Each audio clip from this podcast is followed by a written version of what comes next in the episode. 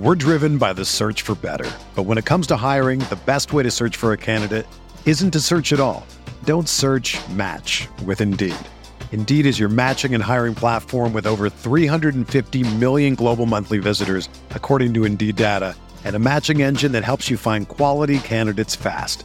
Ditch the busy work. Use Indeed for scheduling, screening, and messaging so you can connect with candidates faster. Leveraging over 140 million qualifications and preferences every day, Indeed's matching engine is constantly learning from your preferences, so the more you use Indeed, the better it gets.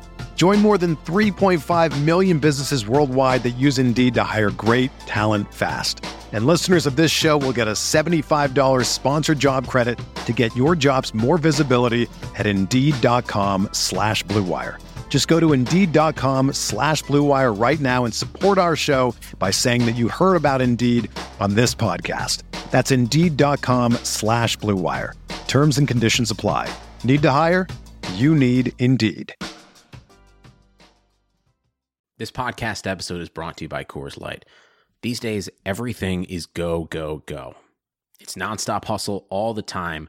Work, friends, family expect you to be on 24 7. Well, sometimes you just need to reach for a Coors Light because it's made to chill. Coors Light is cold lagered, cold filtered, and cold packaged. It's as crisp and refreshing as the Colorado Rockies.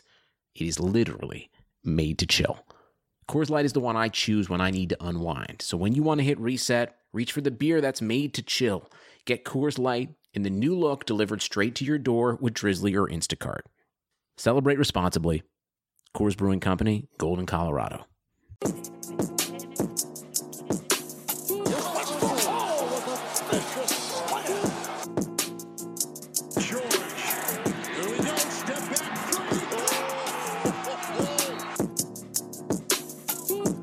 You're listening to The Uncontested, coming at you with another post game podcast as the Thunder beat the LA Clippers 110 104.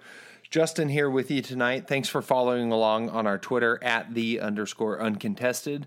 Here to break it down for you.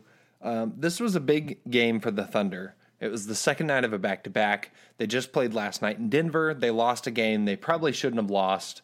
They've had a tough stretch this week. We knew it would be a difficult stretch of four games. They beat the Jazz to start the week, then turned around and lost to the Pelicans, lost to the Nuggets. So tonight against the Clippers really kind of felt like a must win. The Clippers were also struggling a little bit. They came out and had a really hot start to the season, but they've been waffling a little bit. I think they've lost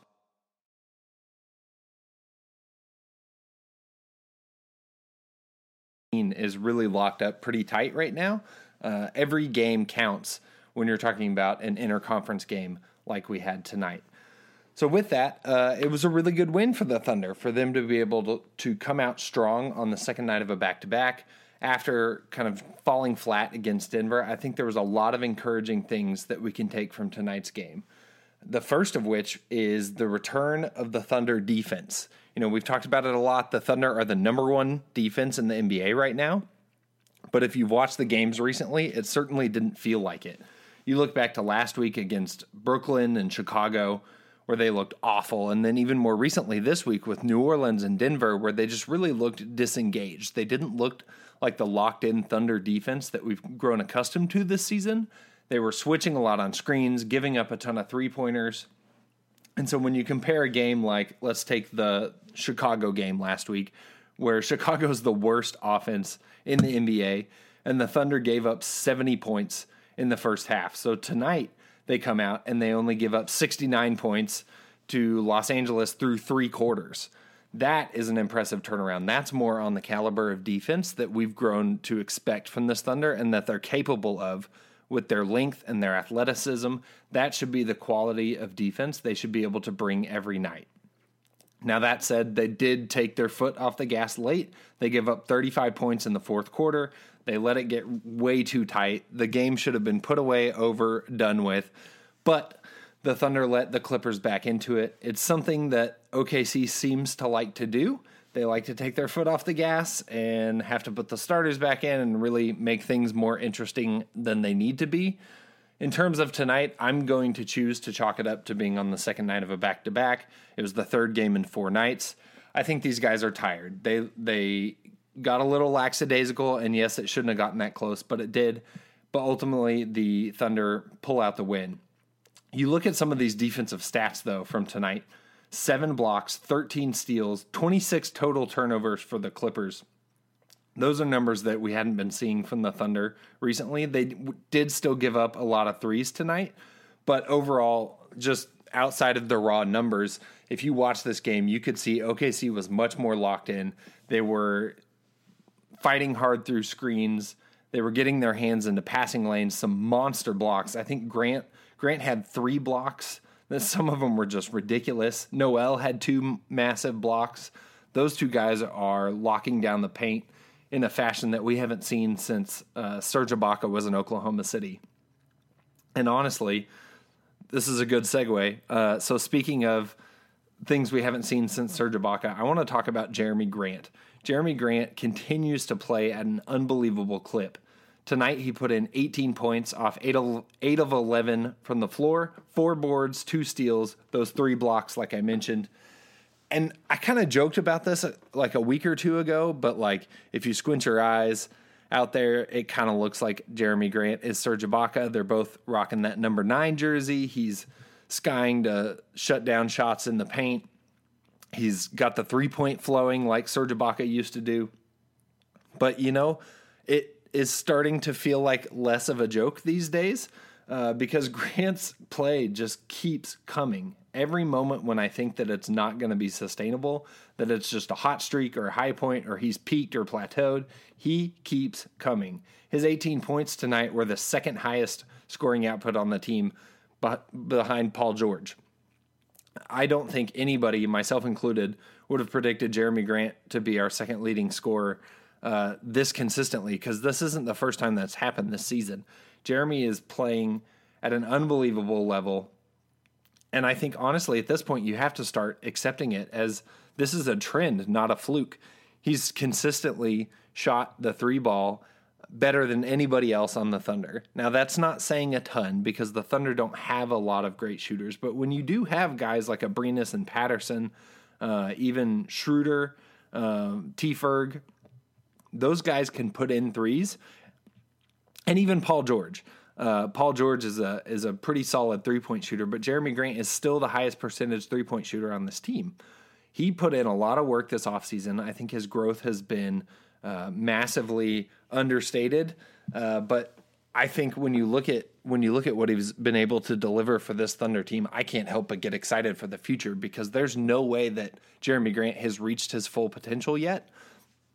I think when when we look back at the trade that the Thunder put forth to secure Jerami Grant and the contract that he's on right now, it could be one of the biggest steals in the entire league.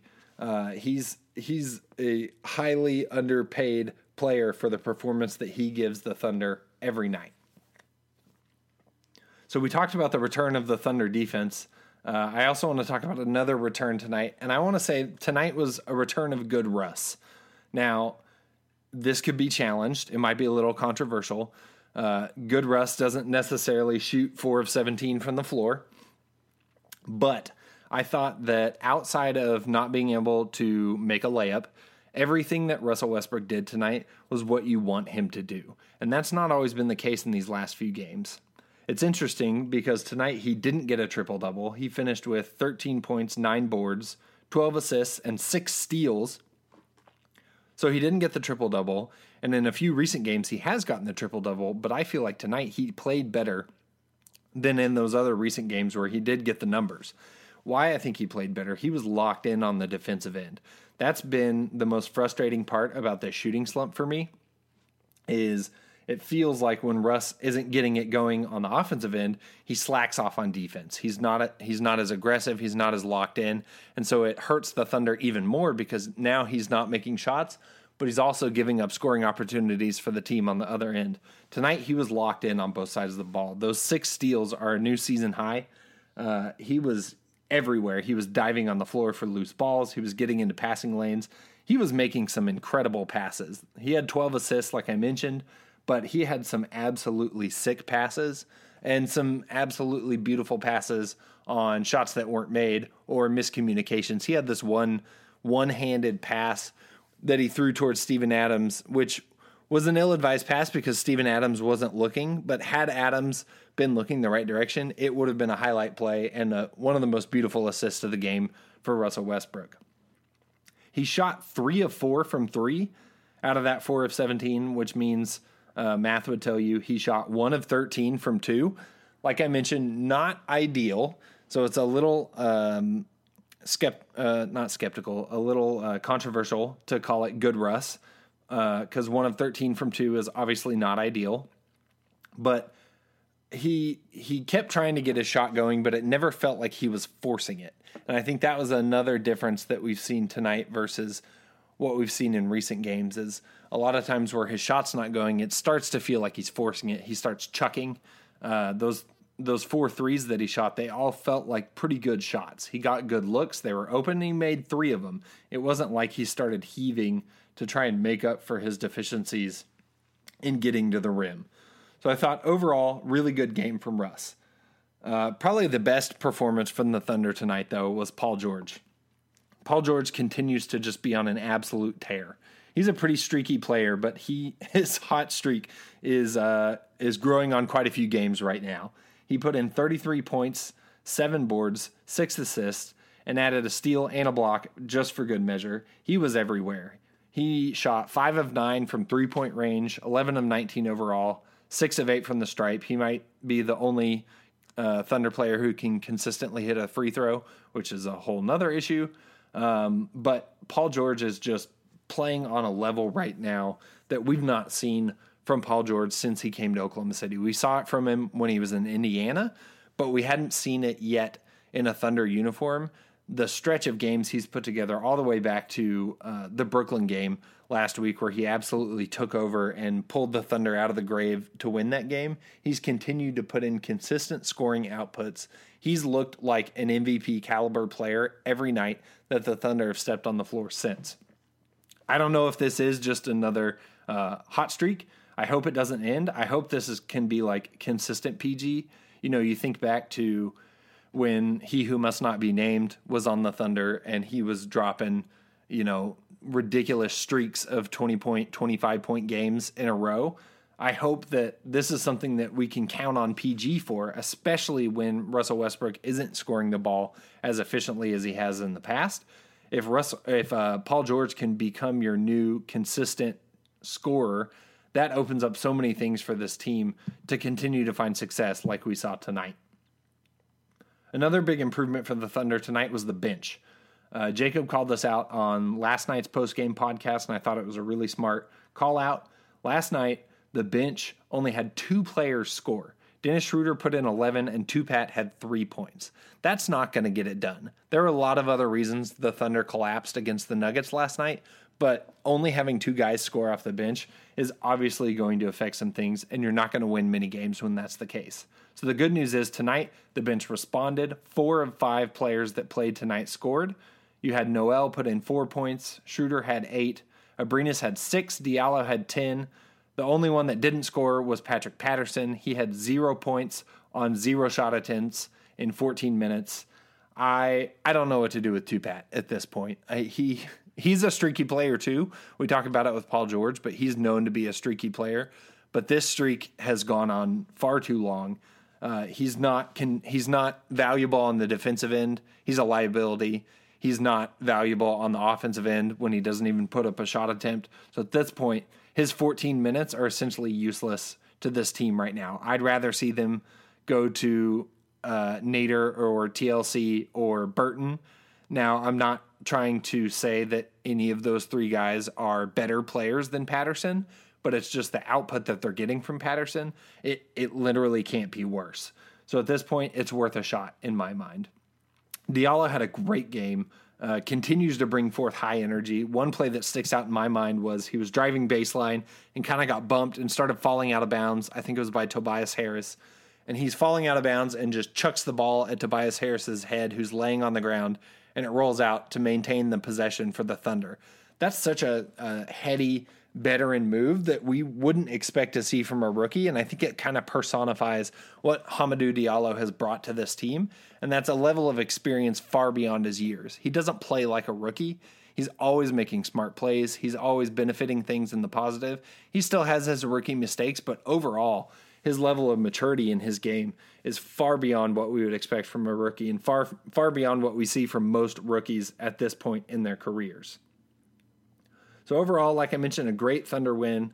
Uh, they kind of get things back on track. They're they've locked up third place in the West again, behind the Nuggets and the Warriors. The Clippers actually dropped to fifth, behind the Lakers, who have crept all the way up in the standings. They're now uh, vying for home court advantage in the playoffs if that were to start today. Uh, let's move to some Twitter questions. The first one comes from at Nick Clausen. He asks, "Is Russ broken?" So we touched on this a little bit. Um, I don't think he's broken. I I am worried. There's something going on. His shot has not been there. He's never been a great shooter, but he certainly uh, can make a layup with regularity. He blew a fast break layup. He had a couple inside drives that fell apart, um, some fast breaks where you kind of expect to see him, you know, throw down a Russ hammer and and it's just not there. I think I think it's a it's a complicated issue. Some of it's his ankle. I think that's still lingering. I think some of it is probably you know having twins at home. I'm a father of two myself, and I know that whenever you have a new kid at home, it's exhausting, no matter how much help you have. So while that's not something that you know we typically think about with a, a superstar NBA player, I think that probably has something to do with it. And then I think a lot of it's mental. I think he's adjusting to a slightly new role in this Thunder offense, and he's having to get used to it. And I think it's taking a little bit of uh, mental energy that he hasn't always had to use. So now he's he's kind of overthinking things a little bit, whereas before he was just this aggressive kind of cannonball that shot through everything in its path. Now he's kind of slowing down. He's sizing things up, and what you're seeing is when he's getting in those moments where he can facilitate, he's making really nice passes. Um, he's doing things well, but I think it'll continue to be an adjustment period. That said, we've seen the potential of the other guys around him, so that when Russ does start to figure it out, I get very excited about the potential of this team because if you can get an output like we got tonight from PG 13, an output like we got tonight from Jerami Grant, the types of games we've gotten lately from Steven Adams, and a solid output from the bench, that's a team that's not going to lose very many games. So now we have two more uh, Twitter questions that are not quite as serious. Uh, they come from our own uncontested members. Thanks for that. The first one from our own at Thundermob405, Jacob asks, Would you rather eat one pound of pixie sticks in 10 minutes or one pound of lard over the span of a week? So I did the math on this. Uh, there are roughly 200 pixie sticks in a pound. I'm not confident I could eat 200 pixie sticks in 10 minutes. I don't know that that's physically possible. It's kind of like the cinnamon challenge, where it's just like you can't get that much powder down your throat. I don't think there's any way I could put away 200 pixie sticks in 10 minutes. On the other hand, lard is a, a great oil substitute in cooking. It makes a delicious fried chicken. Um, so I'm going to say, give me the lard, baby. Uh, the other question comes from our own at Boomtown RW. He asks, "Would you rather lay in a bed of cockroaches for two minutes or eat two cockroaches a day for two weeks?" Um, I'm gonna say eat them because what I'm I'm gonna make some assumptions here. If I'm laying in the bed of cockroaches for two minutes, those cockroaches are alive. They're gonna be crawling on me. They're gonna be going in my ears, up my nose, in my eyes, and that sounds like nightmare fuel. If I'm eating them, I'm going to squish those things before they go in my mouth. Maybe I'm going to sprinkle a little cayenne pepper on them, a little bit of sriracha. Uh, I'm going to do my best with those things. I, am not saying it's going to taste good, but it'll at least be better than a cockroach up my nose. Moving on, uh, looking at the upcoming schedule, the Thunder play Monday versus Chicago. Hopefully, uh, a game the Thunder can get a little bit of revenge. Chicago has been just an absolute clown fiesta as of late. There's players uh, holding meetings and coaches holding meetings and coaches holding meetings with players and players holding meetings about meetings. And I don't know what's going on up there, but they might be the most dysfunctional franchise in the NBA. And that is saying something. Then the Thunder next play Wednesday at Sacramento. Sacramento obviously is infamous for dropping 133 points on the Thunder early in the season. They had that really hot start. They have sunk a little bit in the standings. They're now down in the ninth spot, but like I mentioned, kind of top to bottom, it's so tight that the Kings are only three games back of the Thunder in the standings right now, despite being six places apart. We know um, the Kings. The Kings have been playing well. De'Aaron Fox is playing out of his mind. That'll that'll be a game the Thunder will have to be on top of uh, their defense, on top of their discipline, on top of their focus in order to come out of Sacramento with a win. Thanks for listening. That'll do it for tonight's post game podcast. Be sure to uh, check us out wherever you get your podcasts. You can find our episodes episodes on iTunes, SoundCloud, Spotify, Stitcher, and our website, theuncontestedsports.com. Be sure to like, review, and subscribe. We especially appreciate the reviews. If you if you like the content we're putting out there, give us a five star review. It means a lot to us, and we really appreciate you taking the time to interact with us. Follow us on Twitter at the underscore uncontested. Follow me, Justin, on Twitter at OKC Tracker. Uh, that'll do it for tonight. We'll catch you back here on Monday uh, for the post game podcast after we play the Chicago Bulls. Thanks for listening, and Thunder out.